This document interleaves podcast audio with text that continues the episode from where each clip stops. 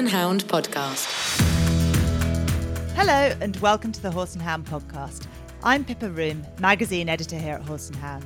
Well, I'm just back from a week's holiday and trying to catch up with everything that's been happening while I've been off. It's such a busy period of the year.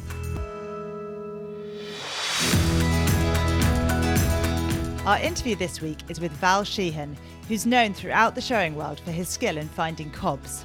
Real quality cobs are so hard to find. Forget going to the fairs in Ireland, this or whatever, because I mean, there's 50 people there looking for the same thing. If you want a good cob, you've got to pay for it. We'll look back on all the action from the Hickstead Derby and talk about public perception of horse sport, plus some more of the issues arising from Brexit in the horse world. Finally, Rick Farr from Farr and Pursey Equine rounds off our series on a vet's life with a few more tales about the quirky side of his job. You do take pride in your work, but your heart absolutely sinks when your patient does something completely and utterly unexpected. So that's enough of me. Give that mane a final brush and let's get started.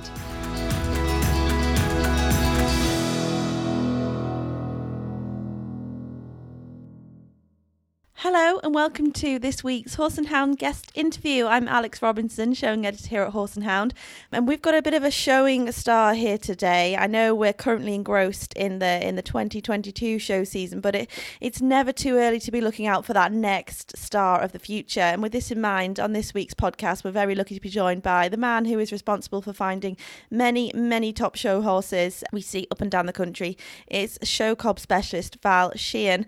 Hi Val, how are you? Hello, how are you? Really well, thank you. Super. I'm, I'm really well myself. Uh, and Val is a legend within the show horse world. He's known for finding cobs who have won major championships at all the big shows. And in 2021, two horses he found actually took champion and reserve in the Cob of the Year final at the Horse of the Year show. This was Lisa Davies' Red Butler and Alicia Lehman's Red Rock III, who was formerly owned by Tracy Veal at the time. And Val has competed himself at a really high level and is really the best in the business when it comes to finding those cobs. So, Val, just to kick off, how's your show season going? Are you having a successful 2022 so far? Yeah, no, I'm having a very nice season. Um, I've only two in to show at the moment. Um, one is Audrey, as she's known at home, um, Red Dove. Uh, she's a six-year-old cob mare, which is quite unusual. Um, she came over as a two-year-old and had everything in the right place. Um, my wife Camilla has always wanted a cob mare that's been good enough to go out and do the job kind of thing. And Audrey seems to be the one. Uh, she had a very good novice season last year, um, qualified for Horse of the Year show, was placed there as a five year old. Uh, we did 10 shows with her last year. Now, this year, she's done five shows. She's there, thereabouts all the time. Um, she's very, pro- she's still very young and very green, and it's a mare. I don't want to push her any mm-hmm. further than she's going at the moment. So she's going to take time. Um, but as I say, I think in time she'll be, you know, she's showing to be special already.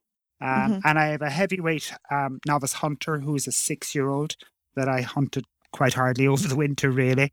Um, and he's had four novice classes this year. He's been placed each time.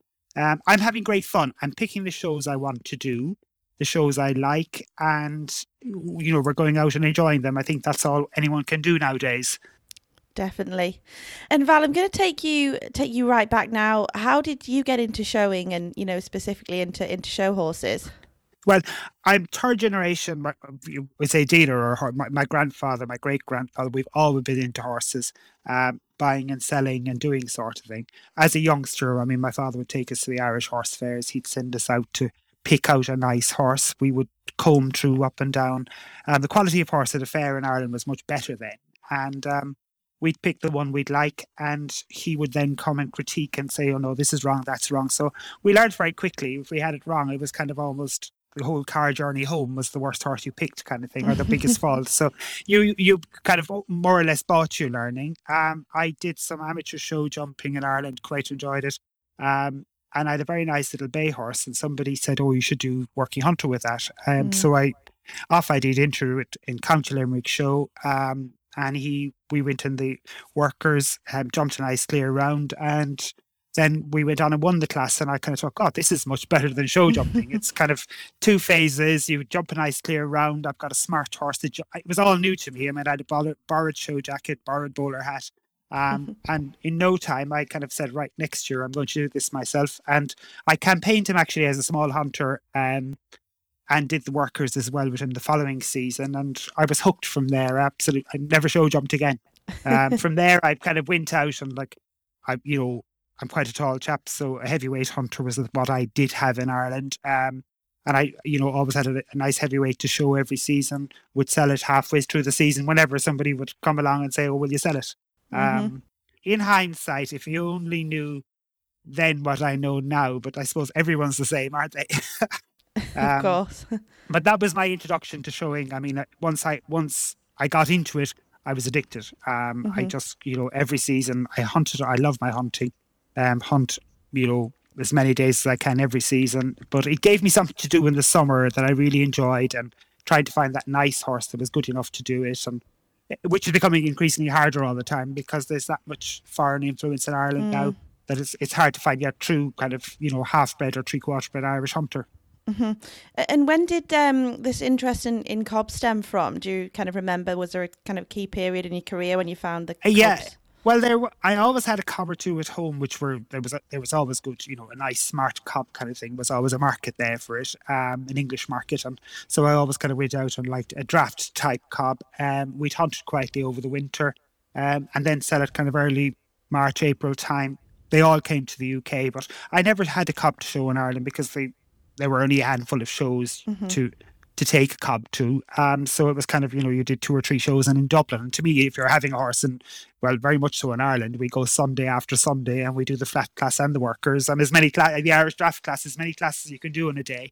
Um, so like, when I moved here, it was probably when that's when I kind of started, you know, buying and selling the odd cob. Um, then I met my now wife, Camilla, name, um, and she had the very famous cob called So Smart. Mm-hmm. Um, so her passion for cobs was a lot greater than mine. Um, and I started to write a cob for her called Rock on Robbie. Um, went out, had a bit of fun with it. I kind of thought, oh, I could, you know, this is suiting me. It's it's interesting. Camilla's interested, um, so we'll carry on and you know keep a cob or two here at home. Um, then the first kind of cob that I kind of really rode in the ring here was a cob called Monkey Business. It won the heavyweights in Dublin, was reserve champion. Came over here to the UK and like anything, he was a four year old then and quite bright and needed a lot of work and whatever. It, the idea of it being, you know, doing the job was probably harder than, you know, it was a harder cob to ride. Um, but somebody phoned us at a show and said, Oh, I've got this cob. We went and looked, and it turned out it was Monkey Business, the one that had been to Dublin. And uh, we brought it home with us. We didn't even pay for it. We brought it straight home. Um, and I had it for the, I was second at Horse of the Year show the following season. On it, we had first and second that year um, another bay cob called Starry Night, which um, came from a friend of ours in Ireland called Glenn Knipe. I went and saw it in Ireland and phoned Camilla and said, who won Horse of the Year show four times with um, So Smart. Um, and when I saw Starry Night, or Basil as we called him, I kind of said, You're going to win Horse of the Year show again. Um, and we, you know, it just had everything I'd love in a cob kind of thing. It came over, and I'm sure she looked at it, you know, hairy yak and thought, Oh my God, what have you done? but it, I mean, it went out, um, and Sarah rode at the international the first year as a five-year-old, and it was it was it won its class there and was champion. Um, it was the year Robert had his um, illness, so he rode it at Horse of the Year show and w- won the heavyweights with it. Um, and I was second on Monkey Business. So it was, a, and our son Harry was born the same week. So it was a very exciting week here at Hall, a busy time. But that was my first kind of riding cobs and kind of thinking, yeah, I know. I, again, like any show horse, you know, a cob or anything, it has to be true to type. It has to be correct. It has to have an, the proper way of going for the animal. Do you know? Mm-hmm. Um, so that that was my kind of, in, you know, when I started showing cobs.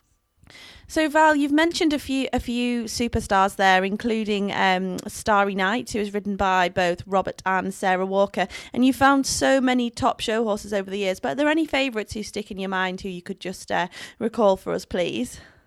Favourites in my in my mind. Well, I, I, I mean I have to say I suppose Monkey Business. I mean he was very difficult to meet, but he was second at Horse of the Year. He was second to the international for me. I had great fun on him. Um, I did him here from home, and um, yeah, he was probably one of the he was true mm-hmm. quality heavyweight cob, quality limb. Um, you know everything. He was deep and typey, and you, you mm. don't see them anymore. Um, and the other one, I suppose, which would stand out big time for me, was a cob that I found on Facebook advertised with a dealer in um, Bath was a coloured cob called um, Boris for short. Um, Right, He was a mhm. six year old hunting cob, um, had never been in the show ring. Um, but at the time, for me, he was a you know a very nice cob to find. He was, you know, the deal was when he arrived here, with the try, if I could ride him around the block, I was going to keep him. Um, Now, Mhm. taking into account that was after I'd lost my leg, and I kind of had no notion of riding in the ring again. And Mhm. um, Bar- uh, Shorty came along, and like we went to Windsor and did the novices there, and we were second out of 28. Um, did his first horse of the year show and qualified. And I, you know, was I think we were um, fourth at horse of the year show, we were third at the Rally. Show. We, I, you know, we had he is one Mm. that kind of did an awful lot for me mentally and physically and everything. He said, yeah, I can go out and ride in the ring with everybody else. So he is a very important one for me. Mhm. Um, he's still out on the circuit and still doing, but you know, he's one of the ones that kind of, you know, I, I smile when I think of him. He, you know, he kept me riding in the ring. He opened an awful lot, you know, made me realize actually one leg or two legs, you can go out and do this. Yes, uh, of course. And um, for those who, who don't know, Val lost part of his leg in a in a hunting accident um, a few years ago. But as you say, that that hasn't stopped you showing. Yeah. So Val, I'm not sure whether this is a bit of a, a secret, but where are you finding these cobs? And is there any advice for people out there who who might be on the hunt for their next superstar? I, it's so difficult nowadays. I mean, real quality cobs are so hard to find. Um, Mm, like forget going to the fairs in Ireland, this or whatever, because I mean, there's 50 people there looking for the same thing. Um, they're just really, I think you really, if, if you want a good cob, number one, you've got to pay for it. Number two, you go to the people. You know, I have people in Ireland that I buy cobs off of all the time. They find cobs to me. They phone me, and say, Well, I've got a cob for you. Mm. And I'll have it regardless, whether it's a superstar or not. I'll have it because I know it'll have all the attributes that they know I like, which is, you know, quality limb. It'll be deep and typey and you know, it'll have everything. It might not be a superstar. I mean, the superstars, to me, they're all kind of very good, correct type cobs. The superstars are who produces them and puts the work into them and the homes they have. Because if you can have the best cob in the world, and if it doesn't want to do the job, it won't do the job. Or if they don't produce it or put the work into it properly, well, then it's not going to do the job either, is it? So, you know, I've had some lovely cobs over the years disappear um, because they just maybe went to the wrong home or for some reason they were a bit hardier than what they should have been. They weren't as easy as as people think. Um, so there's no, I mean, going. I think the best way to find a cob nowadays really is to kind of phone the cob people, the people who have the contacts, and say, look, I want a cob, and I want a good cob. I want to go to horse. Be realistic about your, you know, what you want to do. I want to go to horse at the air show. Or I want to. I mean, going to horse at the air show and a cob is one thing, but the cob predominantly that wins horse of the year is, something that might need a couple of hours working in before you go in the ring. Is that what you want to do every time you go out? Do you know? So you have to kind of be realistic about it. Um, but I think at this stage now, the best way to buy any cob is to kind of the people that you know provide or have provided show cobs that will know a show cob. Go to them, spend your money wisely, and like at least you're not putting years of working something that's not good enough because I, you know, it seems to be happening all the time now, where so people are, they think they're finding a cob themselves, and three seasons later, which is a lot of money, a lot of entries, a lot of diesel waste, a lot of schooling, a lot of effort to actually realise it's it's not good enough, you know. hmm Yeah. So, what are some of these elements that make a, a cob good enough? You know, you might have gone to see your future cob and it's in the raw, it's rough with lots of hair. What are some of those key aspects that people should be, you know, looking through to, to you know, see that potential? Well, for me, I mean, limb quality of limb is probably the most important thing. I mean, I like to look down first and see below the knee, nice short cannon bone, flat bone, not not a traditional cob trimmed out. Um, to me, it shouldn't have you know a little bit of feather at the heel, um, but like a quality limb, um, a good good knee in it, and good forearm, good second type. But it should be low to the ground. I mean, I always look at a cob and think it should be you know, 60 body, 40 leg. It's a horse on short legs, not a big pony or like that's what I'd be looking for. And I think if people are going out to look for something, that's very much so. It should be a small horse rather than, right. You know, or again, it, like a small, a shrunken down heavyweight hunter, in my ideas, is your perfect mm-hmm. cob. Do you know what I mean? That's mm-hmm. that, you know, it should stand over ground. It should be very deep. It should be, you know, it should have correct limbs in it. I mean, nowadays, there's, I think, quite a lot of more of a common influence in, in the cobs, which people say is old fashioned, and it's not. If you go back and look at the the old fashioned cob was full of quality and had lovely flat limb and that kind of things. But it's kind of, you know, nowadays they kind of when people see the cobs with maybe slightly rounder bone and, you know, a more of a common influence in them, Mm-hmm. people say, oh, it's an old fashioned pattern. And it's not. The old fashioned cob was full of quality. The old fashioned lightweight cob was had a bit of blood in it. Do you know what I mean? It was Yeah. never a it was they were never plain or common sort of thing. And I just that really it worries me quite a lot because I mean when I look at like the novice cobs, even at the moment, I think God Almighty, it's like you know you're married to the clippers. They're almost traditional cobs clipped out. Um, I know they're hard to find and the real quality ones, but like I think you know these these we'd say commoner, coarser type limbed cobs are being rewarded because they move well or they've been produced well or they have an amazing turn of front. But it's got to have quality limb because if that limb isn't there as a youngster, that quality, by the time it's seven or eight or ten, that limb has gone so coarse that it's not going to be there anyway. Do you know? So, as I say, it's becoming harder and harder to find that quality cob. But I think if you have one, you know, that type should be rewarded. And going down that route, then I, I would have said, like, for, for type and conformation, one should be looking at 60 marks and 40 for, for the ride because you can improve a ride, but if it's not a proper type, it shouldn't mm-hmm. be. I mean, it almost kind of saddens me when a judge gets off something, say, oh, it's given me amazing ride, it's lovely, and it's, you know, like it's the one I want to take home. And then you look at its limbs and stuff, and you think, but it's not a cob, it's coarse, it's common. Do you know what I mean? It's Mhm. it might be schooled into giving a gorgeous ride, but it's not a, it's not, I you know, I think right across the board, show horses in general, type is kind of slightly going out the window. So they need to start maybe looking at them. No, not. I mean, it should give a nice ride, but it shouldn't be the most important factor in it. Yeah. The, the animal itself should be the important. The cob itself should be quality. It should have, it should have movement. It should be something you could sit on all day. Um, it should you know, be light across the ground. It, you know, not produced into something that looks the part, but actually it should be naturally there. Do you know? And just looking at the, the cob market now, Val, obviously during the pandemic, prices rose for horses and um, they were staggering across the board. But what's the market like for cobs at the moment and what kind of cobs are people tending to, you know, be looking for? Is it that safe, happy hacker cob or are still people, are, people still out there looking for those show horses? I think like the people that have money always have money. The people that want to win will always find the money, sort of thing. Uh, they might do lesser, you know, a less amount of shows, but they actually will still want to buy, you know, something that's going to win, and they will spend the money for that kind of thing. Because we've all bought our learning over the years, and you've kind of produced and put a lot of time into something that's just not quite good enough. And you think, well, I'll have to up my game and spend a bit more, or buy something slightly better, or um, the market. I mean, I you know I try to stick to anything that's good enough to go into the ring. Let it be a heavyweight show hunter or a you know a, cob or a small hunter or an intermediate. I like it needs to be good enough to go in the ring for me. Yeah. And if I you know if somebody phones me up, I'll say you know this will you know it is a horse of the year show. It is I, you know there's no point in looking through rose tinted glasses. It it is what it is, and I'll tell you before you come to look at it. This is what I change. I can't change it.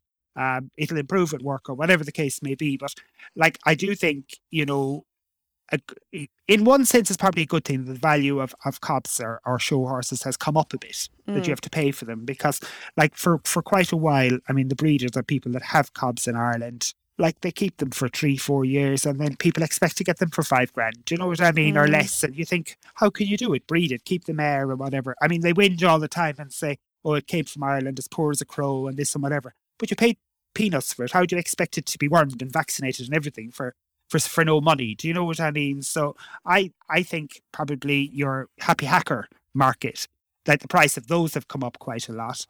Um, and people are kind of maybe their values have changed and they're kind of are riding more or that kind of thing. But I think it's probably a good thing for me anyway. I mean, I'd look anything I would sell, you know, that it goes into a proper home would be more important than the price of it.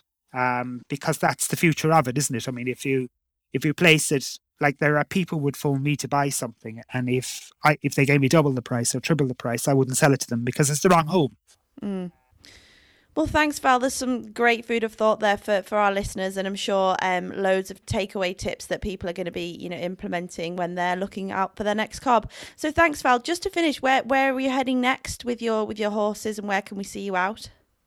Um, we are off to Norfolk and then from there Kent County, possibly TSR, um, and then we're on to the Royal International. Um, August is a quiet month for us. Um, we kind of do maybe one show early August, then kind of plan Dublin Horse Show, stuff like that. And then we're a few later in the season, we'd say we do Edenbridge and Oxted, Bucks County, and then it's the championships, the Hatton Cobb Championships, and possibly Horse of the Year show. That's the plan for the rest of the season. It's all coming around very quickly. Yeah, yeah, absolutely. Super. Thank you for your time, Val. You're very welcome. Bye bye.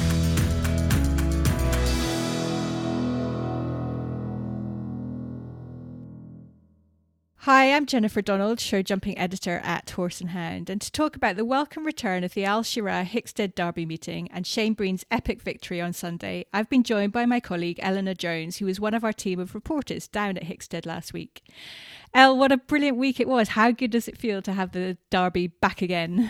Oh, wasn't it brilliant? First one for three years, and, and it was standing room only, wasn't it? It was just everyone was so pleased to be there and to be back, and yeah, just a fab fab day and a fab meeting it was good and the sun shined as well and i think just having the crowd back i think everyone just appreciated it. The noise and the the level of appreciation people stayed behind didn't they? It was just uh, they just wanted to be part of it again and it was a good feeling. Loved it. Um, and we have to start by talking about shane breen's brilliant ride. He won with the only clear round of the class which in itself is a fantastic achievement but it's it was long awaited shall we say. It was copybook but long awaited um, it's been he's been trying to win it for about 20 years and uh, to finally do it i think the emotion told he was he was full of emotion but it it obviously meant so much to him didn't it it really did, didn't it? And he has come so close, you know, uh, in other years. And he said that people sort of all week have been saying, this year is going to be your year. And he was saying, well, it's been my year for the last 15 years. and, That's it. And he said he, he said he used to think that when he was 80, he'd still be coming down with a Zimmer frame and taking an old horse round. And he said, I won't yeah. have to do that now. I love that because even on the this podcast we had Trevor Breen on and he said you know he, he quite likes taking the Mickey out of his brother for not having won it Shane having I mean Trevor having won it twice but um, yeah he said you know at, at some point it's got to be his turn and I, it's funny that I felt like it was going to be Shane's turn. Everyone seemed to have had that feeling this year but um, for, for, poor yeah. Shane he must get it every single year year. Oh, oh and what the pressure. yeah the yeah. pressure that must put on. But he also said didn't he that uh, at some shows previously when Trevor's won, people have come up to him at shows and said, "Oh, well done on your Derby win." He's been like, oh, "Yes, thanks," taking the credit for his brother. it's brilliant. Um, and that horse as well. I mean, we have to say as well, he finished second as well on Golden Hawk with four falls and one with Can Ya Makan, who's a brilliant stallion. But um, he said he was riding around there with those two horses, was just like sitting on two comfy armchairs. He must have had the most amazing feeling around there, and he made yeah. it look effortless. But um, yeah, he's he's one of these combinations. You you can sit and watch him go around this amazing course, which you know is renowned the world over for being so difficult, but he just every single fence you look at him like he's riding it perfectly. He's yeah. absolute masterclass in it isn't he? No he's such a legend. And when you think that his clear on Can Ya Makan was only the 65th clear in 60 years of that class. Exactly. It's just I mean such an achievement for anyone to get round that course. But yeah yeah hats yeah. off to him. Brilliant. Um, and I mentioned his second place. There were actually four riders who finished with four faults for equal second one of whom was Harriet Biddick with the 80 year old a touch Imperious, and I, she takes it so well every year. She's very sporting about the whole thing, but she must be sick of being second again and again. It's just uh, you forget. I mean, it's a brilliant achievement, but to to come oh, close so many times for her, she's uh, yeah, she's brilliant yeah. to watch as well.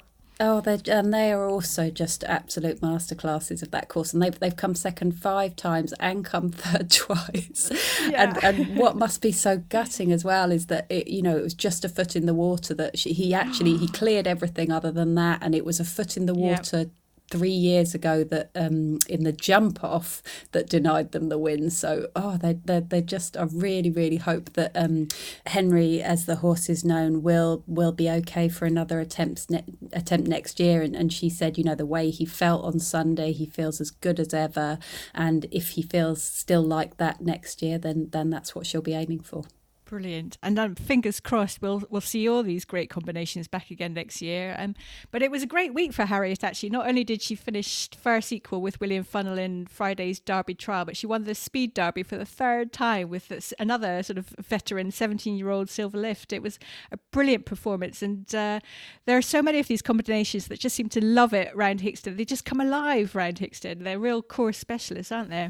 Yeah, oh, there's something about that ring, isn't there? And that that speed derby is just so special. But yeah, for them, Harriet and Silver Lift, who have won three times and come second place three times, I mean that that just that just shows their consistency, doesn't it?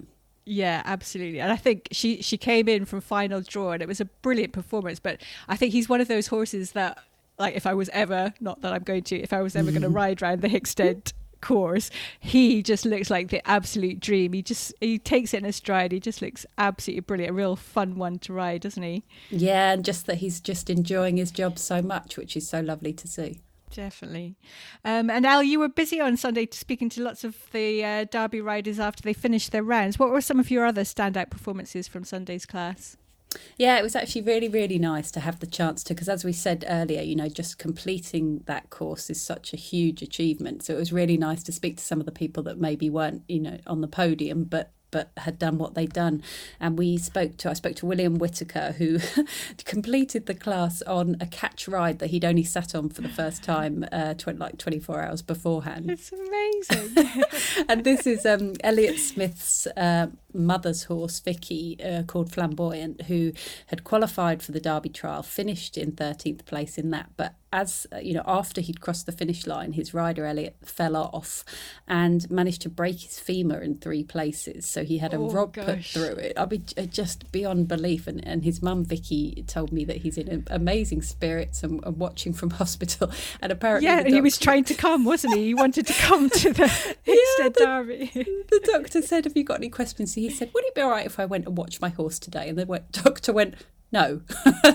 so Bless him. So I hope he recovers soon. But yeah, William just got straight, and and that's a measure of William's class and quality, isn't it? That he can get on a horse for the first time and and pop it round the derby, and he, he had three three down, which actually was unlucky to have. You know, yeah, jumped a fab round absolutely amazing. And, it's, and there must be something about the Whitaker genes because John Whitaker very obviously is famous for his catch ride with um, Buddy Bunn that year when he won it. So um, yeah it's obviously something they're very good at. And I don't think I'd ever like to go round on a new horse around the Hickstead Derby but they make it look very good. No. very easy.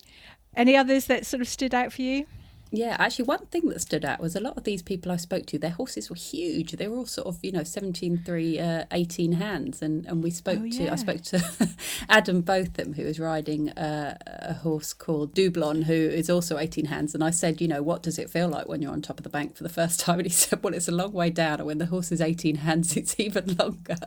Um, but they, they had a great round, and he's sure that horse will jump clear one day.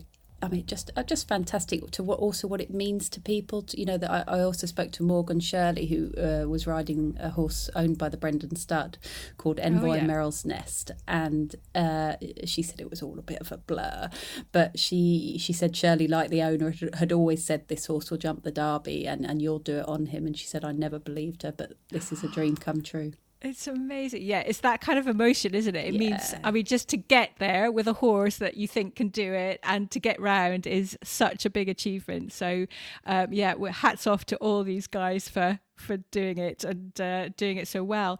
Um, I think uh, you mentioned Doublon. I think he gets the prize for one of the best descents of the Derby Bank. He literally just came down on his backside, didn't he? Was, I've never just, seen anything like it. yeah, just popped down, just like, popped the fence. yeah. it was brilliant. Oh, brilliant. Al, thank you. I think we can all agree it's been brilliant to have um, the Al Shira'aa Hickstead Derby back again and with a brilliant crowd in attendance. So uh, I think a lot to look back on and a lot to enjoy. So thank you. And back to you, Pippa.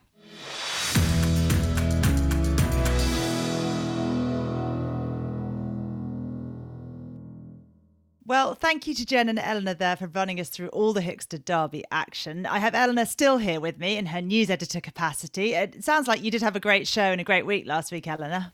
Yeah, it was brilliant. I mean, I was only there for Derby Day, but it was it was honestly standing room only round the ring. Everyone seemed so pleased to be back, and yeah, it was brilliant to be back at Hickstead at its best. Oh, that's so good. And we also have with us the other two members of our news team, our two senior news writers. Lucy Elder, how are you doing?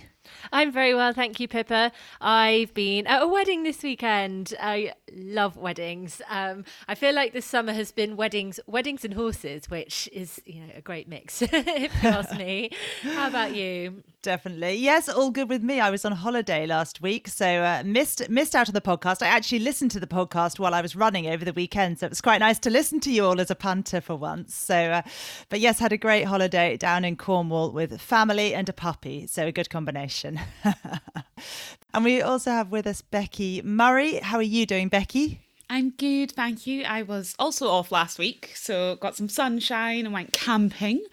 And I have also been reporting on the show jumping at the Royal Highland, so that was really exciting and so nice to see a big crowd in the main arena again. Oh, yeah, I bet that's a really lovely show, is it? One of the sort of old fashioned county shows, I imagine.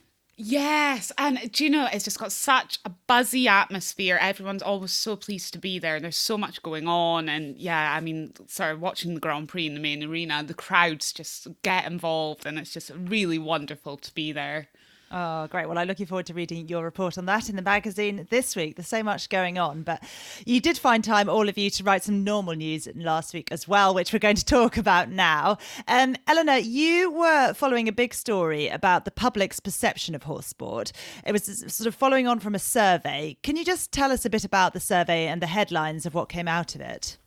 Yeah, so so this survey was carried out because World Horse Welfare said, you know, they and we have been talking about uh, public perception of horse sport for a long time, and they wanted some evidence base, you know, to find out what the public really do think of horse sport. So they carried out, they commissioned this survey, sorry, which was carried out by YouGov, and the key findings were that forty percent of respondents only supported continued involvement of horses in sport if their welfare is improved.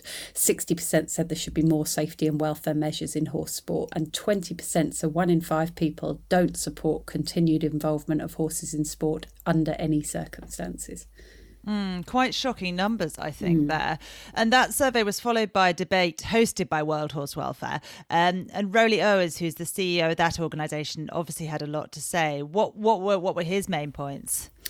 I think the biggest the biggest two points are one that what they came out with should be a wake up call, an alarm call to every single person involved in horse sport at any level. Um, that we as an industry, as a, as a group of people, aren't as trusted with horse welfare as we need to be to maintain public support. Um, he he said the, the results reflect the reality of the UK public perception of, of horse sport. And the other big issue is that we all of us have to work together to to overcome this massive challenge challenge and make sure we we still have got horse sport in future. Um, because I think uh, some of the some of the comments on our social media were that you know almost well we know we're all right and it doesn't matter what these people think and it's just without public support and public acceptance that involving horses in sport is okay, we won't be able to. Mm.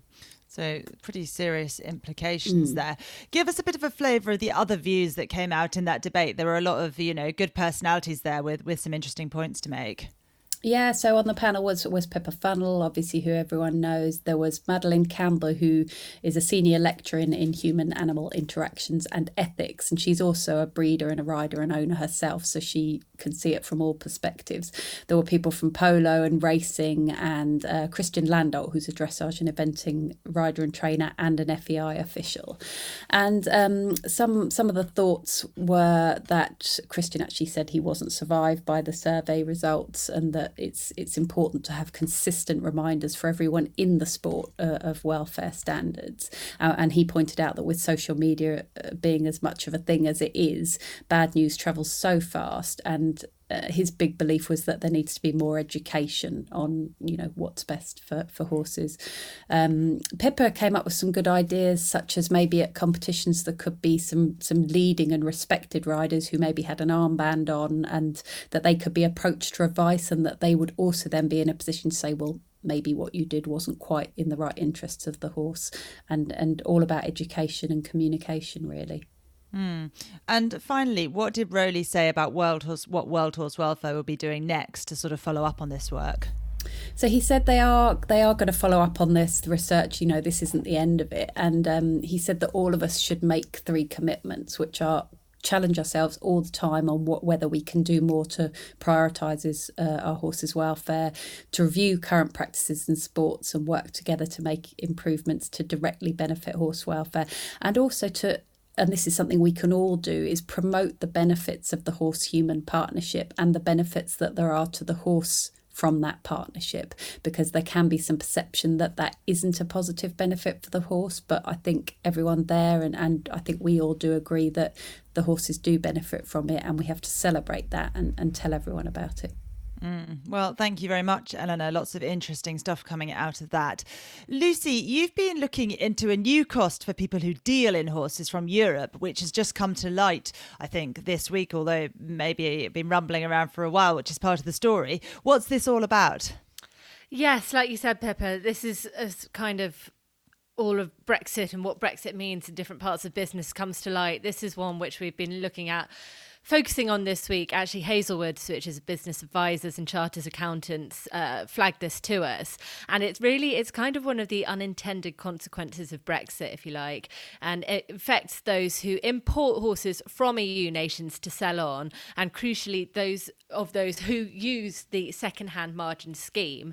Now, not everyone does use that, but those businesses that do will know who they are, and it's specifically for that side of those the business for you know for the selling on horses that they've imported from EU nations. And so essentially the second-hand margin scheme uh, provides VAT relief to businesses that buy second-hand goods such as horses from non-registered members of the public where there's no VAT incurred. So there's no tax to recover there. It's quite technical, um, but essentially it is going to mean an increase in cost. Um, and a condition really of using the margin scheme has always been that the goods must have been obtained via a supply in which no VAT was chargeable. Now, before Brexit, this was fine, but what's happened since then is that VAT is now levied on arrival in the UK, which means that it's no longer a VAT free supply chain. So the second hand margin scheme effective, effectively doesn't apply in those instances. And it is is potentially going to be putting up costs and um, squeezing on profit margins for those involved. And Tim Warren, who's been importing horses from Europe for about 30 years, he gave some real figures about how this might play out. Could you run us through those, Lucy? Yeah, absolutely. As an example, he said that if a UK dealer bought a horse in Europe pre Brexit for, say, £15,000 and sold it in the UK for £20,000, there'd be VAT to account for on the margin, which would come to around sort of 830 or quid, um, leaving the dealer with a profit of about just over £4,100 before other costs.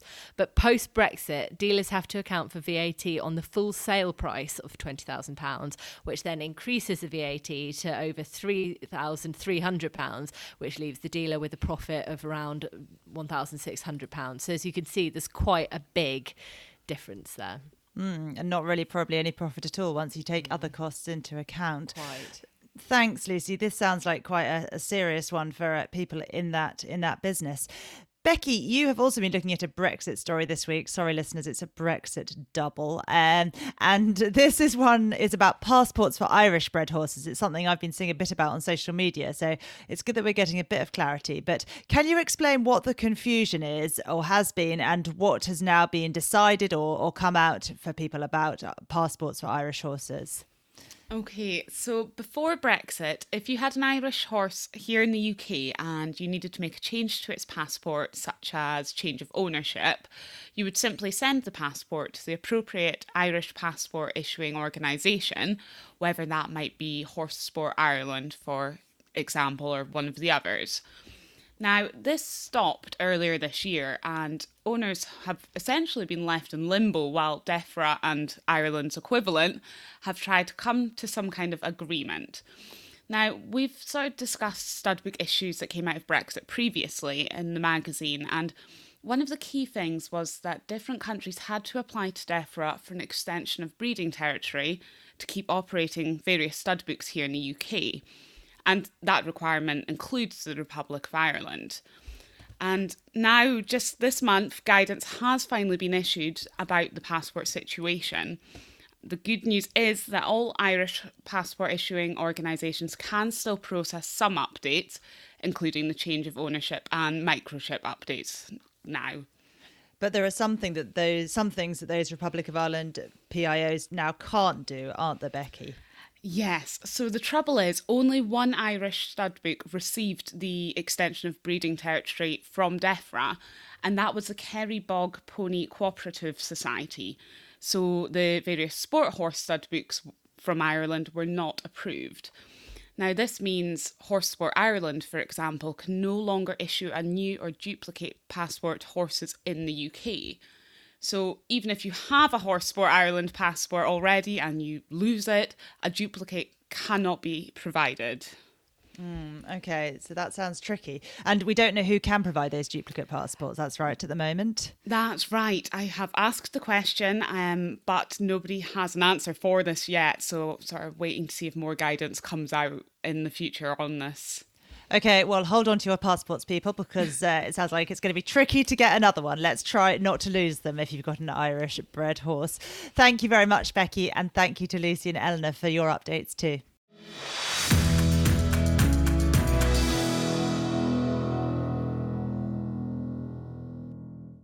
So now it's time for our vet section. Over to you, Rick.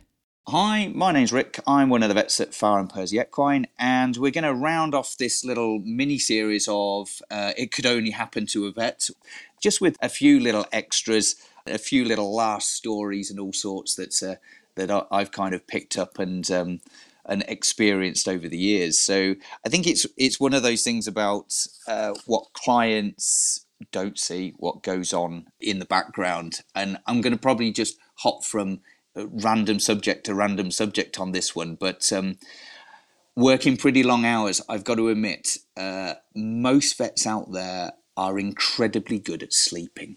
I mean, we don't get that much time to sleep, to be honest, because we're always out on call or doing things and your phone's going off.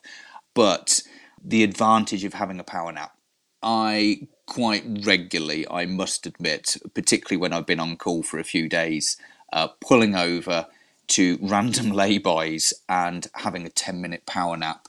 I mean, I can drink coffee like the best of them, but it just doesn't cut it like a power nap does. When my head hits the pillow, that's it, boom, I'm out. But I can also do that very randomly on desks.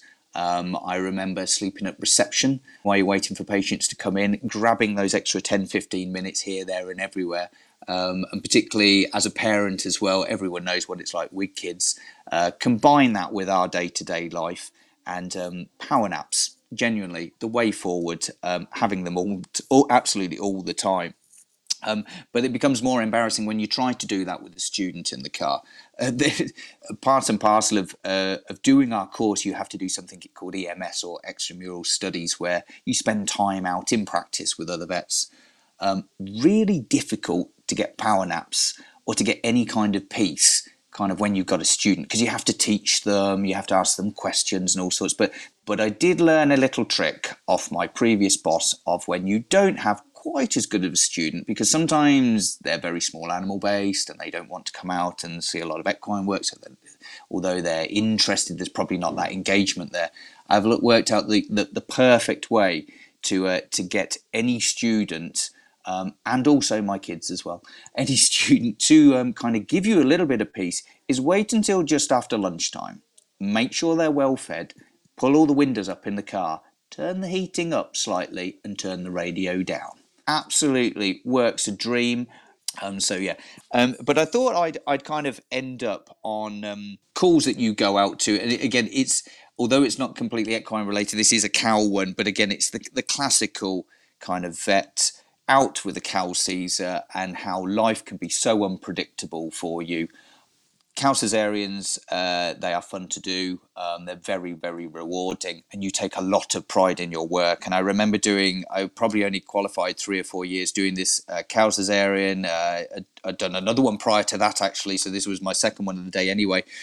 Doing this Caesar, calf out, no problems, and you do take pride in your work and you do take pride in it all being clean, but your heart absolutely sinks when your patient does something completely and utterly unexpected that manages to scupper all of your hard work. Caesars, they're not quick, so half an hour, 40 minutes into it, just about to sew the side of this cow up and get it all clean, it suddenly decides that it wants to lay down. But it doesn't want to lay down with the open side of its abdomen up towards the sky. It wants to lay down with its open side of its abdomen down towards the ground, all in straw. If you've ever tried to get a cow up that wants to lay down, it's near on impossible. And I remember literally, I was so proud of this Caesar. It had gone like clockwork. This cow just dumped itself down and rolled completely over into the straw. Straw, poo, muck, everything into the side of this cow, completely open. We managed to get it up, and I just look at it, and uh, your heart sinks. You're thinking, how on earth am I going to clean this up? This is near on impossible. And if you'd done this to a horse, that horse would guarantee get peritonitis, and unfortunately, I think uh, the chances of that surviving would be quite slim. Cows are like superhumans; they will recover from anything. And I remember ringing up my boss at the time saying, "I have no idea what to do." And everything, and when you're when you're first qualified, you do rely upon a lot of your senior clinicians to help you. And I stood there. He just turned around to me and said, "Right, go and get the hose." Genuinely, you'd never think it'd ever work. I stood there for about 10 minutes with a hose in the side of a cow, draining I don't know how much water through it, spraying it around like you're watering your lawn or your garden inside this cow, and it's all coming out and gushing out. And my boss is like, genuinely, stand there, flush it all out, stick some antibiotics in there, stitch it up, it'll be absolutely fine. And that cow was. These are the sort of things that you prepare, you don't prepare for. You prepare on the basis that you want to get the cesarean done, but life as a vet throws spanners into your works all the time. But I hope you've enjoyed this little mini series. Thank you very much. Thank you, Rick. And a big thank you to Rick and the other vet who joined him on some of our recent podcasts Andy Fiske-Jackson from the Royal Veterinary College. Rick and Andy have kept us really well entertained over the past seven weeks with all of their stories. Next week, we'll be moving to a new mini series with farrier Sam Draycott. Plus, I'll be chatting to the new National Under 25 eventing champion, Greta Mason. The Horse and Hound podcast is growing all the time. Episode 87, which included our interview with Harry Charles, has recently become the first episode to reach 10,000 downloads, so do go back and give that one a listen if you haven't already, as well as lots of other great interviews and chats in our back catalogue. Talk to you next week. Goodbye.